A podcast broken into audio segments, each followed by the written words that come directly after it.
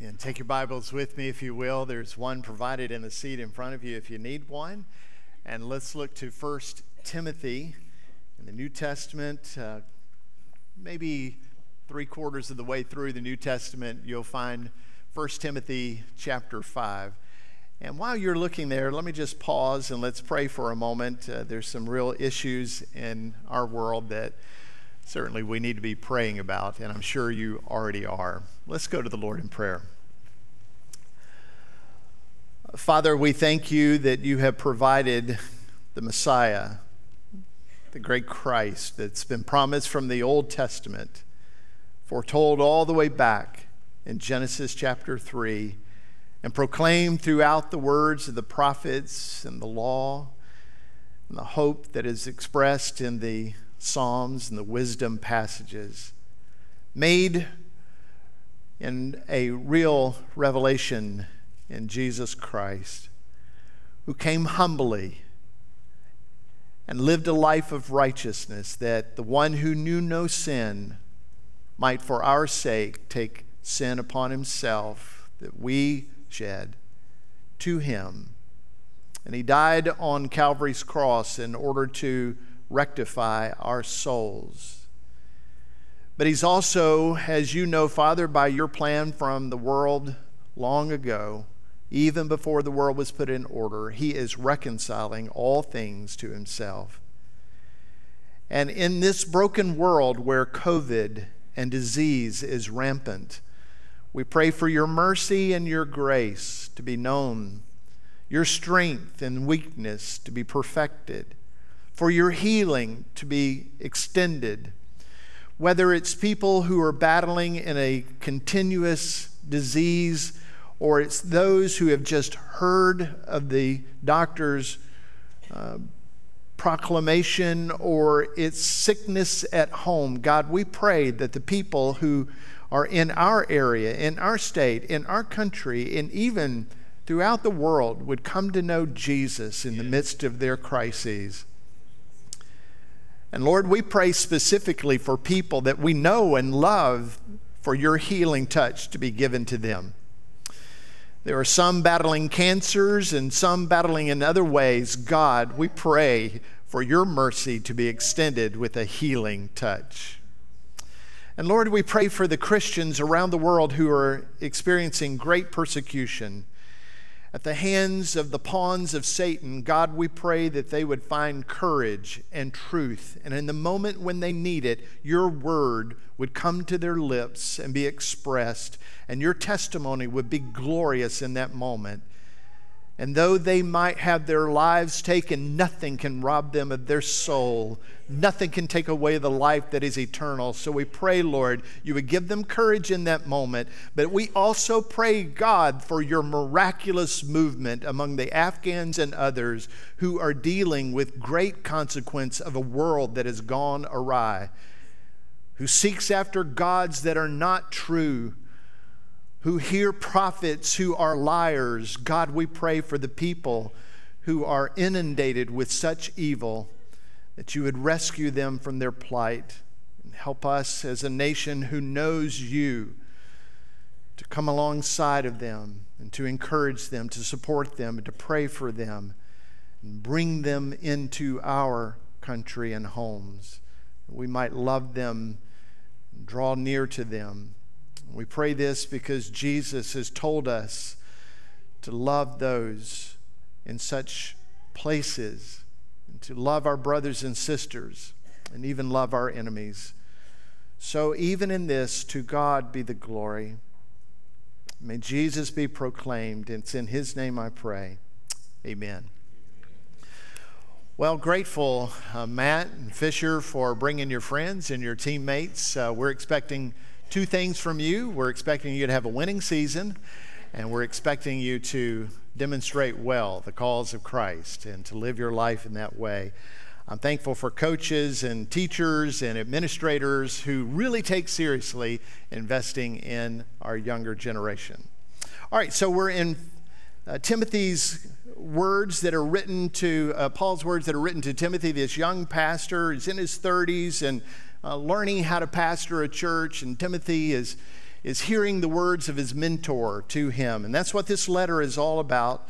And so we're in chapter 5. We've been talking about widows and our care for them and the ministry that women are to have. And today, uh, he's going a step further and he's talking about ministry of the church of, that pastors have and how the congregation and the pastors relate together. So let's read together God's word. I'll begin in verse 17 and we'll go to the end of the chapter. 1 Timothy chapter 5 verse 17 let the elders and that, that word for us elders uh, overseers pastors uh, those are words that are interchangeably used in the New Testament. Uh, so he's talking about people that you would call most uh, pastors. Let the elders who rule well be considered worthy of double honor, especially those who labor in preaching and teaching. For the scriptures say, you shall not muzzle an ox when it treads out the grain, and the laborer deserves his wages. Do not admit a charge against an elder except on the evidence of two or three witnesses. As for those who persist in sin, rebuke them in the presence of all, so that the rest may stand in fear. In the presence of God and Christ Jesus and the elect angels, I charge you to keep these rules without prejudging. Do nothing from partiality. Do not be hasty in the laying on of hands, nor take part in the sins of others. Keep yourself pure. Verse 23 No longer drink only water, but use a little wine for the sake of your stomach and your frequent ailments. Now, let me just pause here for a moment. I'm not going to address that in the in the uh, message itself, but we can't let that one go past. Not in a Baptist church, you can't let that one go past. So, what's going on here? Why is that uh, little bracket, verse 23, just doesn't seem to fit in what he's talking about? Well, but it does. So, he says in verse 22 don't take part in the sins of others, keep yourself pure. Now, if you recall, over in chapter 4, there were some who had departed from faith. Now, what, what is faith? Genuine faith it's trusting that God has provided his son to take our sin upon himself. His righteousness made him the perfect substitutionary one for us. In our stead, our sin was placed on him. God's wrath was poured on Jesus, and Jesus took all of that holy justice that was belonging to you and me, and he dies with it. The wages of sin is death, and Jesus has taken our death upon himself. So we put our faith in Christ Jesus, who has already accomplished for our forgiveness. That's how we get pure. We don't get pure by cleaning up our life, cleaning up our mouth, cleaning up our drinking, cleaning up our eating. We get, we get righteousness as a gift of God through Christ Jesus, and our faith is there. So he says at the end of that verse 22 keep yourself pure. Now, over in chapter 4, remember there were some who departed from the faith through asceticism. They were saying, really, if you want to be pure, you're going to have to do away with some things. In fact, they were told to do away with marriage. Just forsake marriage. Just don't even be married uh, make sure you don't eat these foods and you don't drink these drinks. And they were putting rules and restrictions that God had not placed on people. And the thought was that if you live a chaste life, like super chaste life, that you could actually walk in purity. That's walking away from faith. And so he's saying to Timothy, don't walk away from faith. And by the way, Timothy, your stomach is troubled. And if you will drink a little wine for your troubled stomach, they didn't have water purification like we have today. And a fermented drink had less bacteria than an unfermented drink. So take a little wine for your stomach. And he's saying to him, if you've been attempting to live a life of purity by abstaining from that, and by doing so, you're not well, then you need to rethink that. So when he's saying, don't, you know, don't take much. He's already told him that. He's already told him, don't be drunk with wine. But he's saying, take a little wine for your stomach. Does that make sense? Everybody good? Everybody still Baptist in the house? Okay. So no longer drink only water, but use a little wine for the sake of your stomach and your frequent ailments. The sins of some people are conspicuous, going before them to judgment, but the sins of others appear later. So also the good works are conspicuous, and even those that are not cannot remain hidden. Now, as the Lord is my witness, I come to this text without pretense. I don't come with any expectation. I have no motive in teaching this passage that will benefit me. I'm doing it because we are walking through verse by verse through this book in the Bible. You might say, Well, Randy, I think what you really have in mind is you want more recognition and you want more pay. And I'm here to say, as God is my witness, I am content. You provide very well for me, and I'm grateful. So I'm not coming to you asking for anything, nor am I asking that our staff receive anything. You're continuing to offer them life, and life is good uh, with your provision. Meadowbrook has proven over the two decades that I've been here to be wonderfully generous and incredibly faithful people. It's evident in how you have treated me and my family with love and honor and care and affection and respect. So, throughout my years here, you have honored God by the way you have honored me, and I have attempted to honor God by the way I lead and communicate to you. That's, that's sort of the way we live in relationship together. Doesn't mean we're perfect, but it means that that's our movement towards. So, the way the church cares for and treats its staff, I think at Meadowbrook, is a model for the way other churches ought to do the same. And I put you up on that kind of pedestal. When I talk to my pastor friends about you, it's good. And I tell them, man, I wish everybody had a church to serve like me because you are a blessing to me. And Hebrews says that to a congregation. Hebrews says, now listen, live your life in a way that does good for them. Let it be a joy for your pastors that they're serving you. You are my joy. You are you are so deeply rooted in my life and my family's life, and the, the memories and the experiences that I have and what I'm anticipating is good, and I'm thankful for that.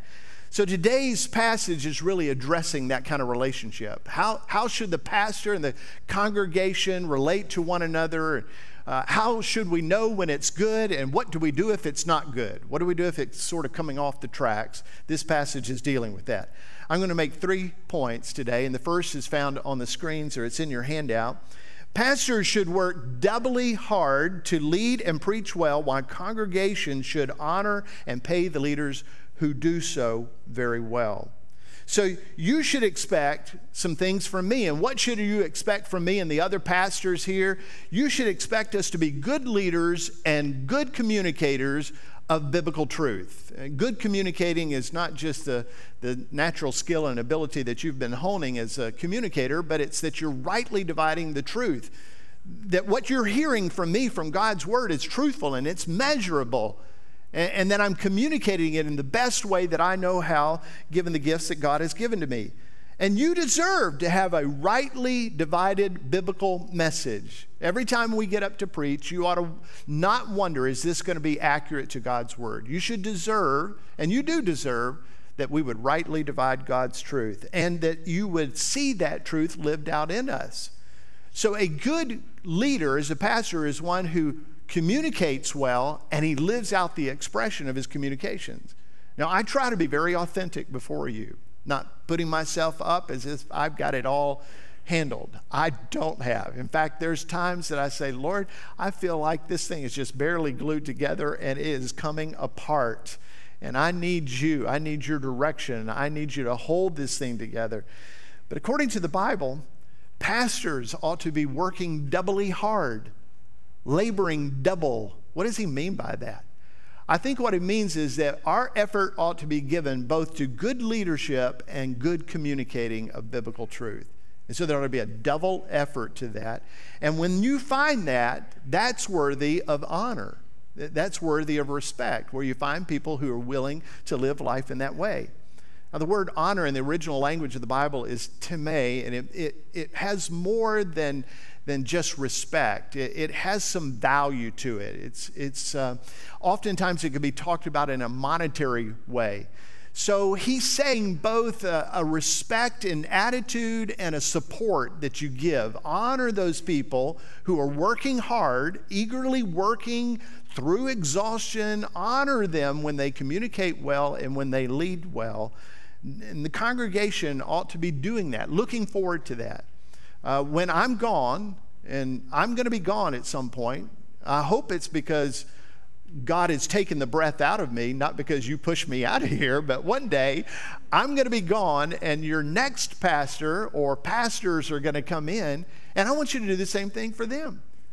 Expect from them to work hard, to be a good leader, a good communicator, to live out the expression of the word and preach the word truthfully, and then honor them. Pastors ought to seek to honor the Lord and the congregation through hard work and in return, a church honors the Lord by giving respect to their pastors. So, churches really should find it easy to honor their pastors because their pastors are put in place by the head of the church, Jesus Christ. He's put them in place as under shepherds to care for and tend and oversee and to feed well the congregation. So, you probably find it pretty easy to honor people who Christ has put in position like that. The pastor is worthy of honor, especially if he doesn't rely on the natural abilities or charisma that he may have in personality, but he relies on God. He relies on the Spirit of God and the Word of God.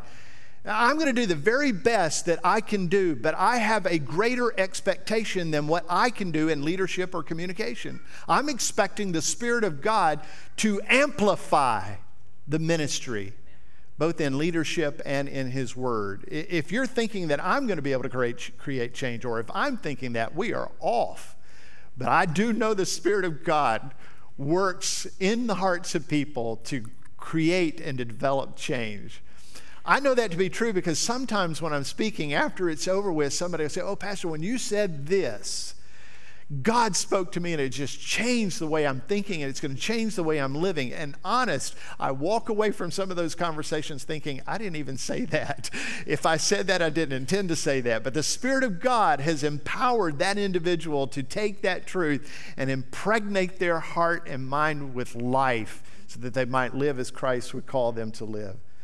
Now, I respect God's call and I respect the position of pastor, and I respect you too much to not be disciplined diligent and disciplined to be a good leader and a good communicator. I am not the best by far. I am not the best, but I can tell you this I'm disciplined. I'm disciplined to study, to show myself approved. I'm disciplined with some fear, knowing that if I stand before you and say, Thus saith the Lord God, I'm accountable to that, and I want to do that well. And I know you and the maturity that this church is, and how you honor your pastors and love the Lord and I'm grateful that we're in relationship together. I want to say thank you for the way that you have provided for Meadowbrook and its staff and the pastors who serve here, both the lay pastors and those who are employed. You have allowed us to devote our lives to leading and teaching God's Word. We haven't had to concern ourselves with making an income. You've provided the income for us so that we can move ourselves towards fulfilling the call of God that He's given to us, and I thank you for that.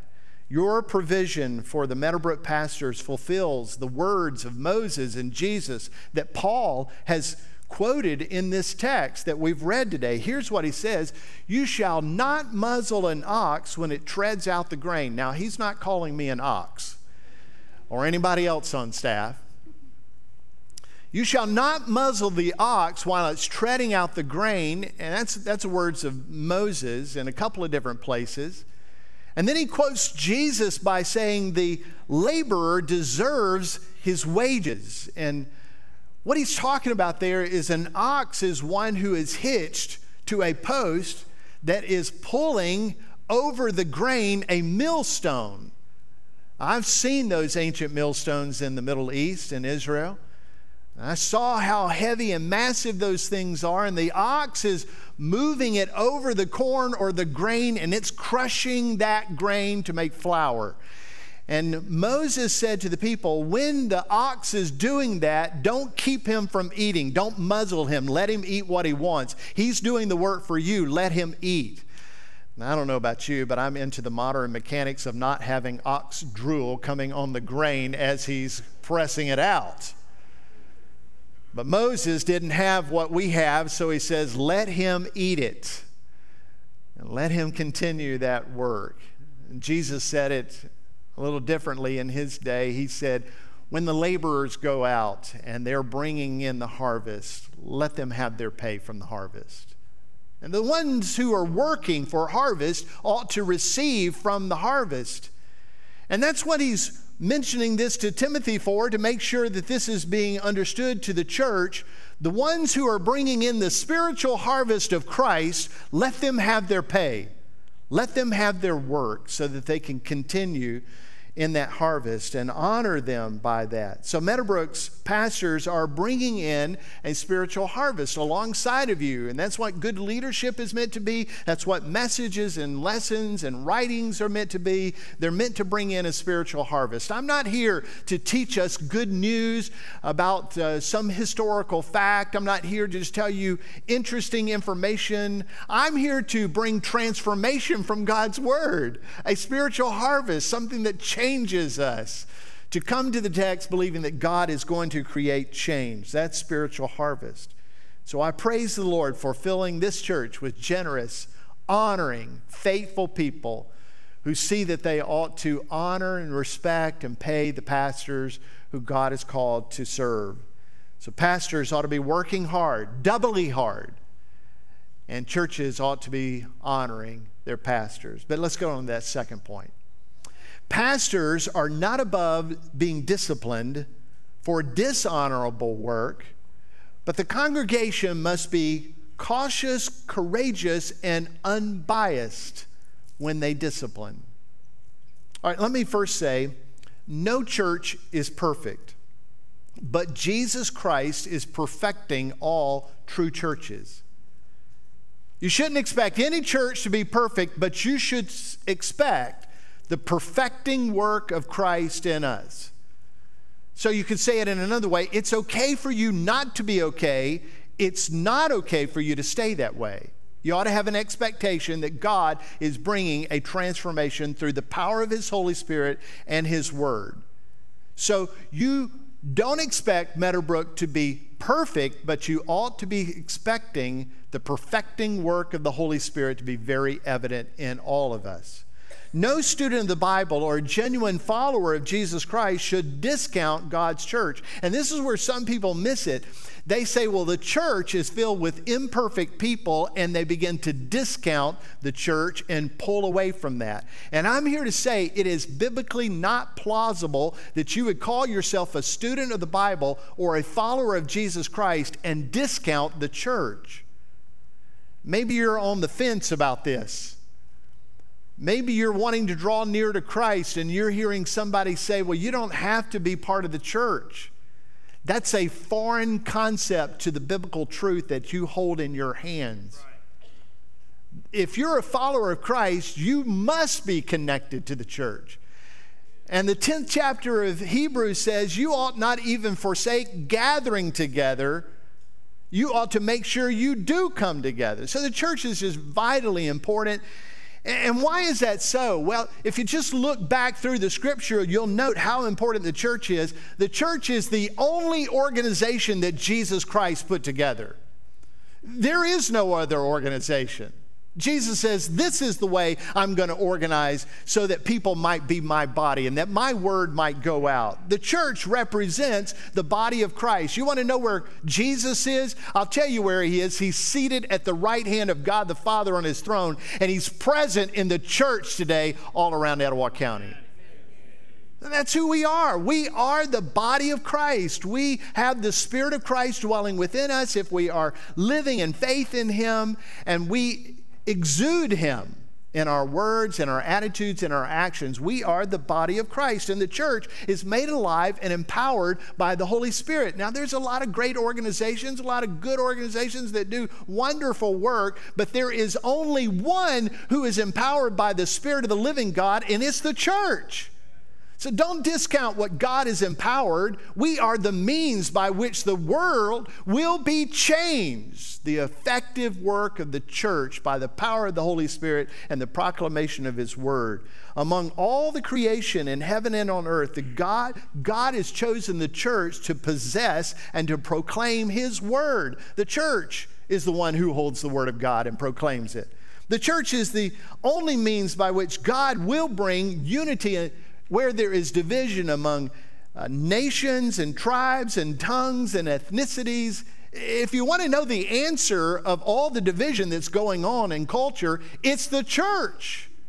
You come into the church, and the Lord says this it's not about white or black or brown or yellow, male or female, Jew or Gentile. You are made new in the church. This is how we are unified together. And the church bring, uh, is God's answer for all the division. Only the church can receive the promises of God that the forces of hell will not stand against us and stop us from the movement of the Spirit of God. The church is the only part of creation that survives God's judgment. There's a day of that's coming where everything is going to be burned away and all things are going to be made new. Can I just remind you, it will be the church that will remain. God's word and the church. So if you're discounting the church because you think there's imperfect people in the church, I want to remind you yes, there's imperfect people in the church, and the Spirit of God is wanting to make them perfect by His holy work in them.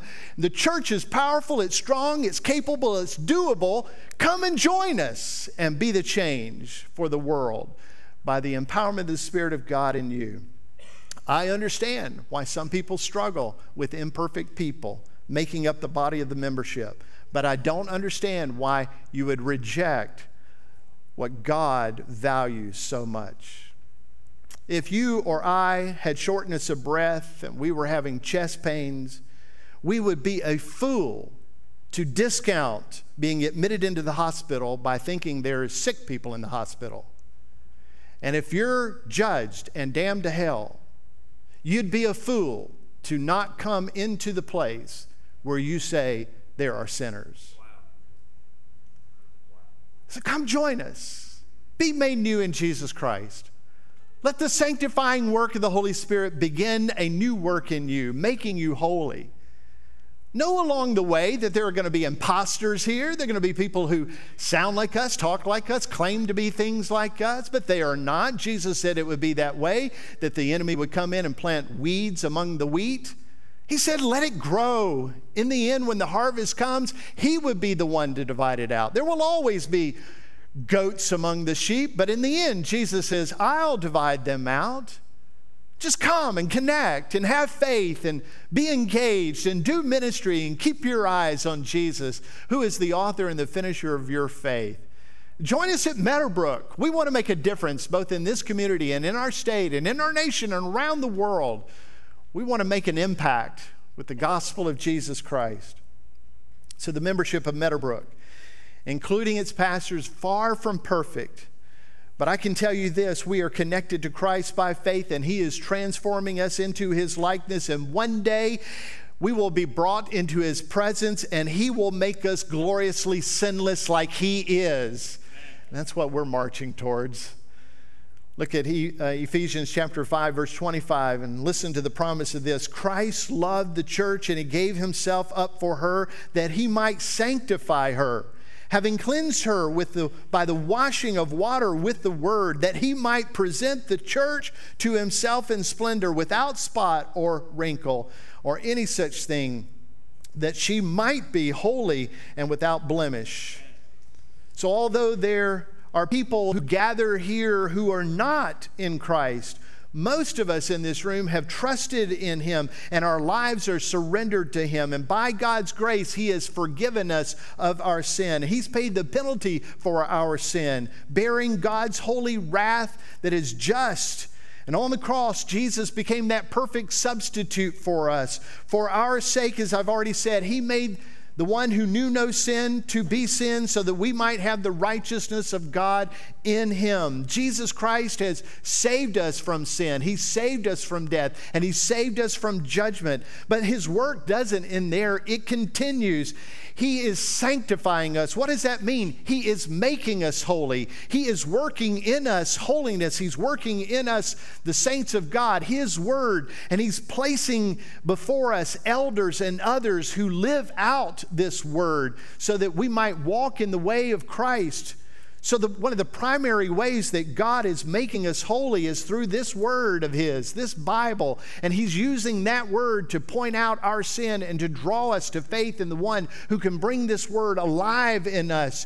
And the Spirit of God who will dwell in those who are by faith, He is making us to be holy and calling us to be holy. He's pointing out where we're not holy and calling us to be who we are in Jesus Christ. And He puts before us pastors and others who are living holy lives that we might might learn to live as they are living. That's how God is working in us. And the Apostle Paul knew this well. He instructed the church at Corinth be imitators of me as I am imitating Christ. As I'm living in Christ and for Christ and modeling who Christ is, live as I am. Now, that's not being audacious. Instead, that's bearing forth this gospel message that God is changing him. Now, keep in mind that he is very well balanced in the way he sees himself. As he sees himself, as we already read back in the first chapter, verse 15, he sees himself as a chief of sinners. He understands without Jesus Christ, that's his position, the chief of sinners. But with Christ Jesus, he's totally different. He's been transformed. With the Spirit of God, he's different.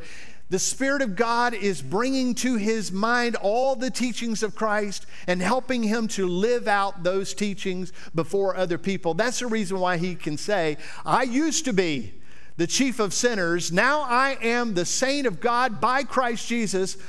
Watch me live as I am imitating Christ. And as you see me live, so you should live. And God has given us by His grace many a model like that.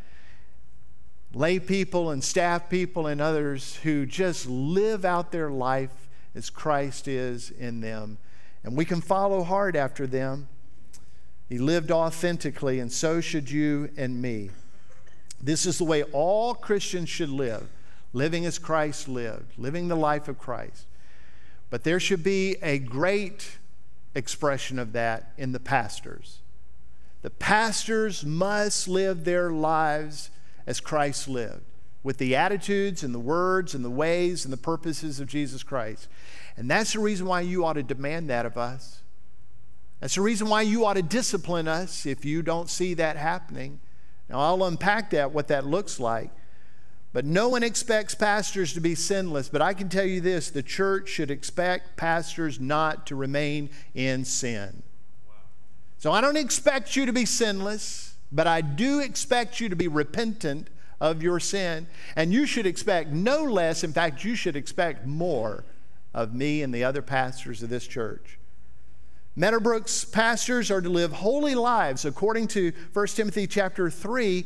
He gives us the measure of that kind of life. In fact, if you go back to that, beginning in verse 2, these are the sort of the boundaries by which the pastors ought to be living in as overseers.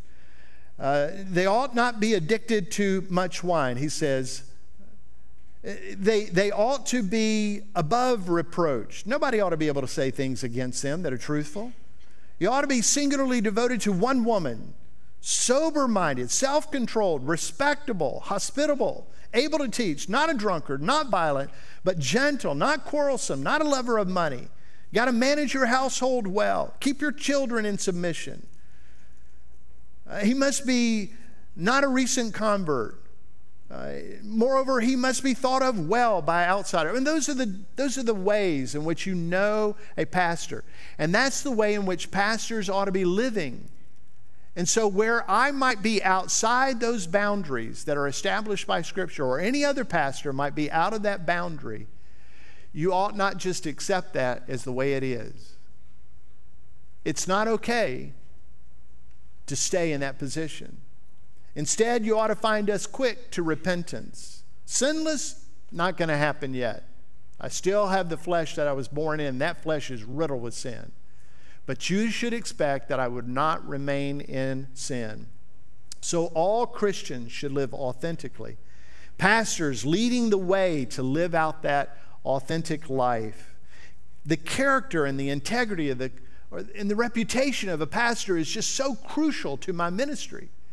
In fact, if you can discount my character or my integrity or my reputation, my witness, and my friends, you can discount my entire ministry. Everything of my ministry is banked on that.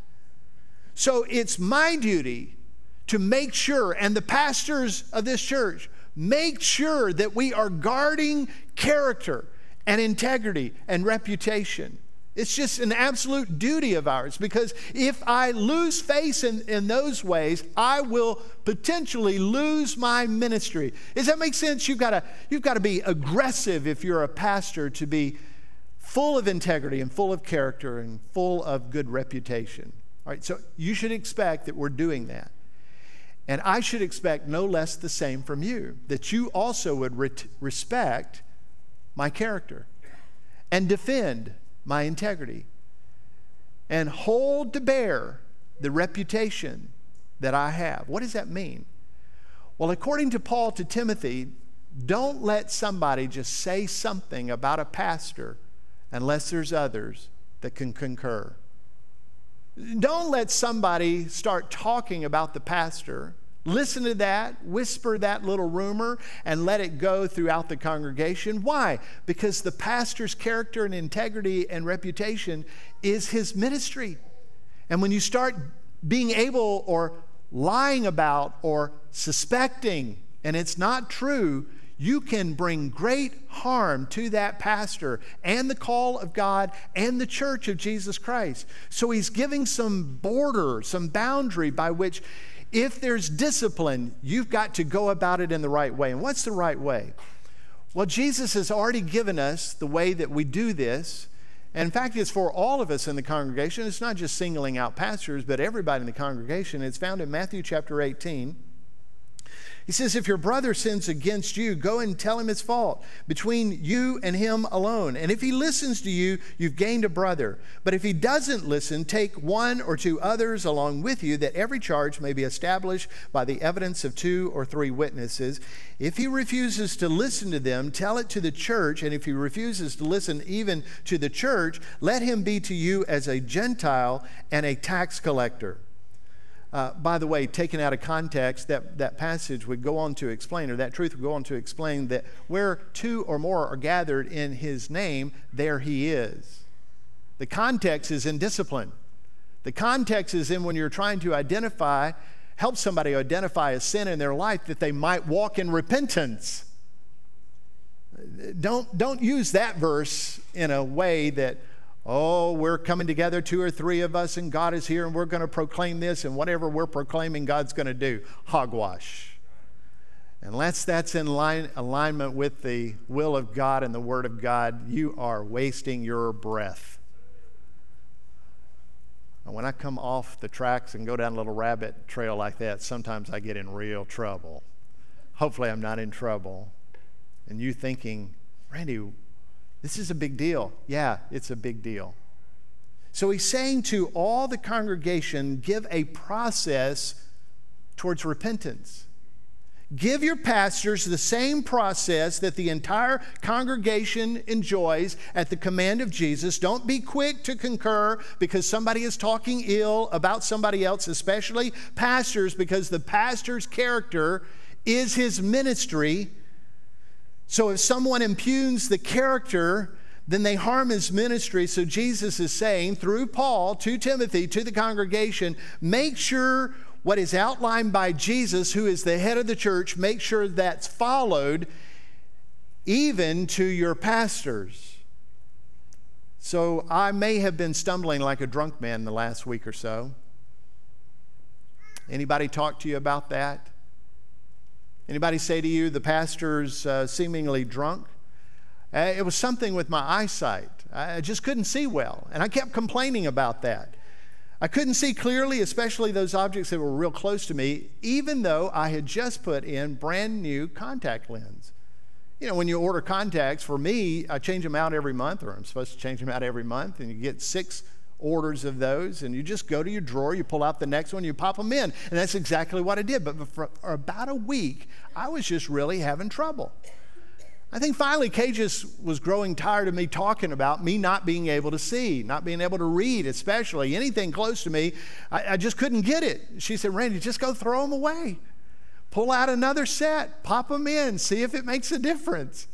So I went to the bathroom and pulled out the drawer and I pulled my contacts out, and I had more left contacts than I had right contacts.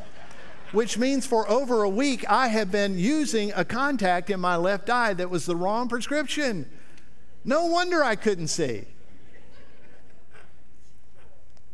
But now, suppose you saw me struggling to see and you thought, man, that guy looks drunk. And in your suspicion of me being drunk, you dishonor me by not asking me about the situation. Jesus says, go to him one on one. But instead of honoring me in that way, you talk to somebody else about it. And the suspicion of drunkenness, after it goes through two or three mouths and ears, gets to, I was wasted. Now, suppose that you actually saw me drunk and you confronted me in my sin, and I responded with confession and repentance.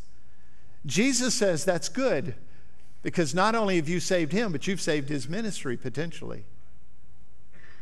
Now, suppose I denied it. Here's what Jesus says bring one or two other people with you next time and go to him, bear forth the evidence so that you're convincing him so his heart is changed and he makes confession and he's repentant. But now, just for the sake of this little illustration, let's say that doesn't happen either. And I reject it, I deny it, I lie my way through it, or at least I attempt to. Then here's what's required of you you've got to be courageous. You've got to be unbiased. You bring it to the church. Why? Why not just sweep it under the carpet? You bring it to the church because the integrity of Christ and his church is more important than mine or anybody else. The integrity of this church and the name of Christ is more important than somebody who's going to lie in his sin. So bring it to the church, bear it forward, and I think God is honored in that. Now, listen to me. I'm going to do everything that I can to make it where you'll never have to have that kind of decision. I'm going to do all that I can to walk in a way that pleases you and pleases our Lord and honors you and honors Him. And if I fall, and I probably will, somebody will love me enough to come to me. And you'll tell me about that. And by God's grace and with the humbleness that the Spirit of God is working in me as part of His fruit, I'll hear you and I'll make confession to you and I'll change the way I'm living. I want all of our pastors that way. We, we have such a group of pastors in this place. I can tell you, there is no better staff to work with than this staff. They are full of integrity. They are full of good character. They long to honor Christ. Man, did they ever love you? I'm grateful for them. But you ought to respect them enough to not talk about them. Respect them enough and honor them to pay them, to provide for them. And if you find that there's sin in their life, go to them one on one address it with them. And if they deny it, come to me or somebody else, and we'll go together to them and we'll try to rescue them and rescue the ministry, and we'll move forward in that. That's the second part of this passage. What about the third and the final part? Won't take us long to go through it. It's this Pastors should not be appointed hurriedly and without prayerful discernment. Here's what he says in verse 22 do not be hasty in laying on of hands, nor take part in the sins of others. Keep yourself pure. I'm just going to throw this out here very succinctly. The best way to protect the church from bad leaders is not to put them in the place of leadership to begin with. Be slow about it. Don't be quick about it. I can tell you I've been too quick before. And I've seen it come off the track before. And it's hurtful. It's hurtful to everybody involved, and it's hurtful to, to the church, and it's hurtful to Christ. And I don't want to be part of that. The church should not rush to ordain someone, but we should be deliberate and prayerful and slow about it. The church must know the individual and ask questions to determine someone's character and theology. And with prayer, questioning, and careful attention, you can discern the good works or the sinfulness of an individual. And if the church doesn't examine the person carefully and the person proves to be unworthy of the calling, here's what Paul says you too take part in the sin and the failure of that pastor.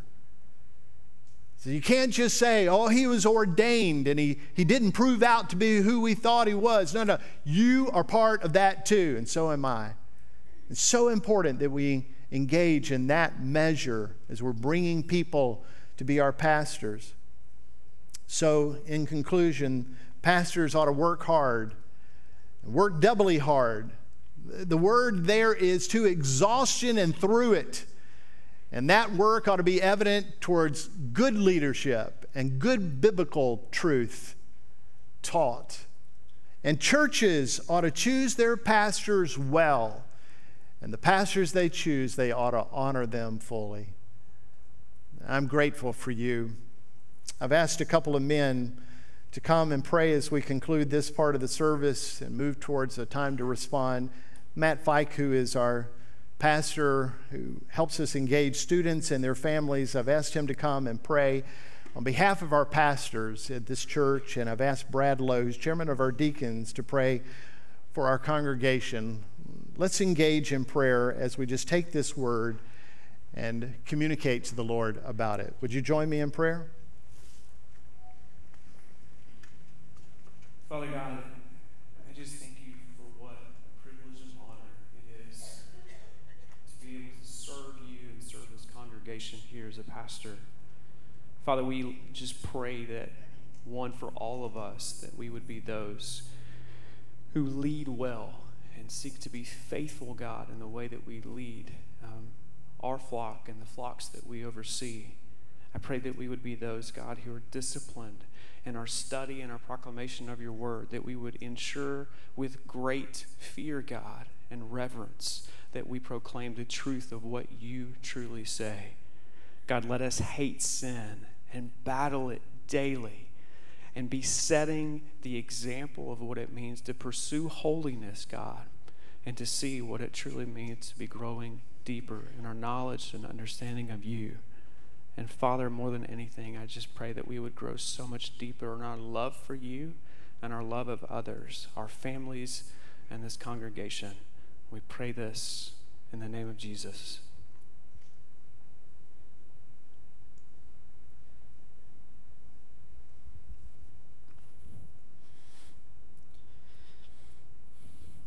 Father, we come before you and as a as the gathering of the saints here that that once again we will not forsake that opportunity and Lord that we will esteem those that are placed before us as, as lay shepherds in front of us in high honor, that we would do so by taking the biblical truths that you give us each and every time that we're here.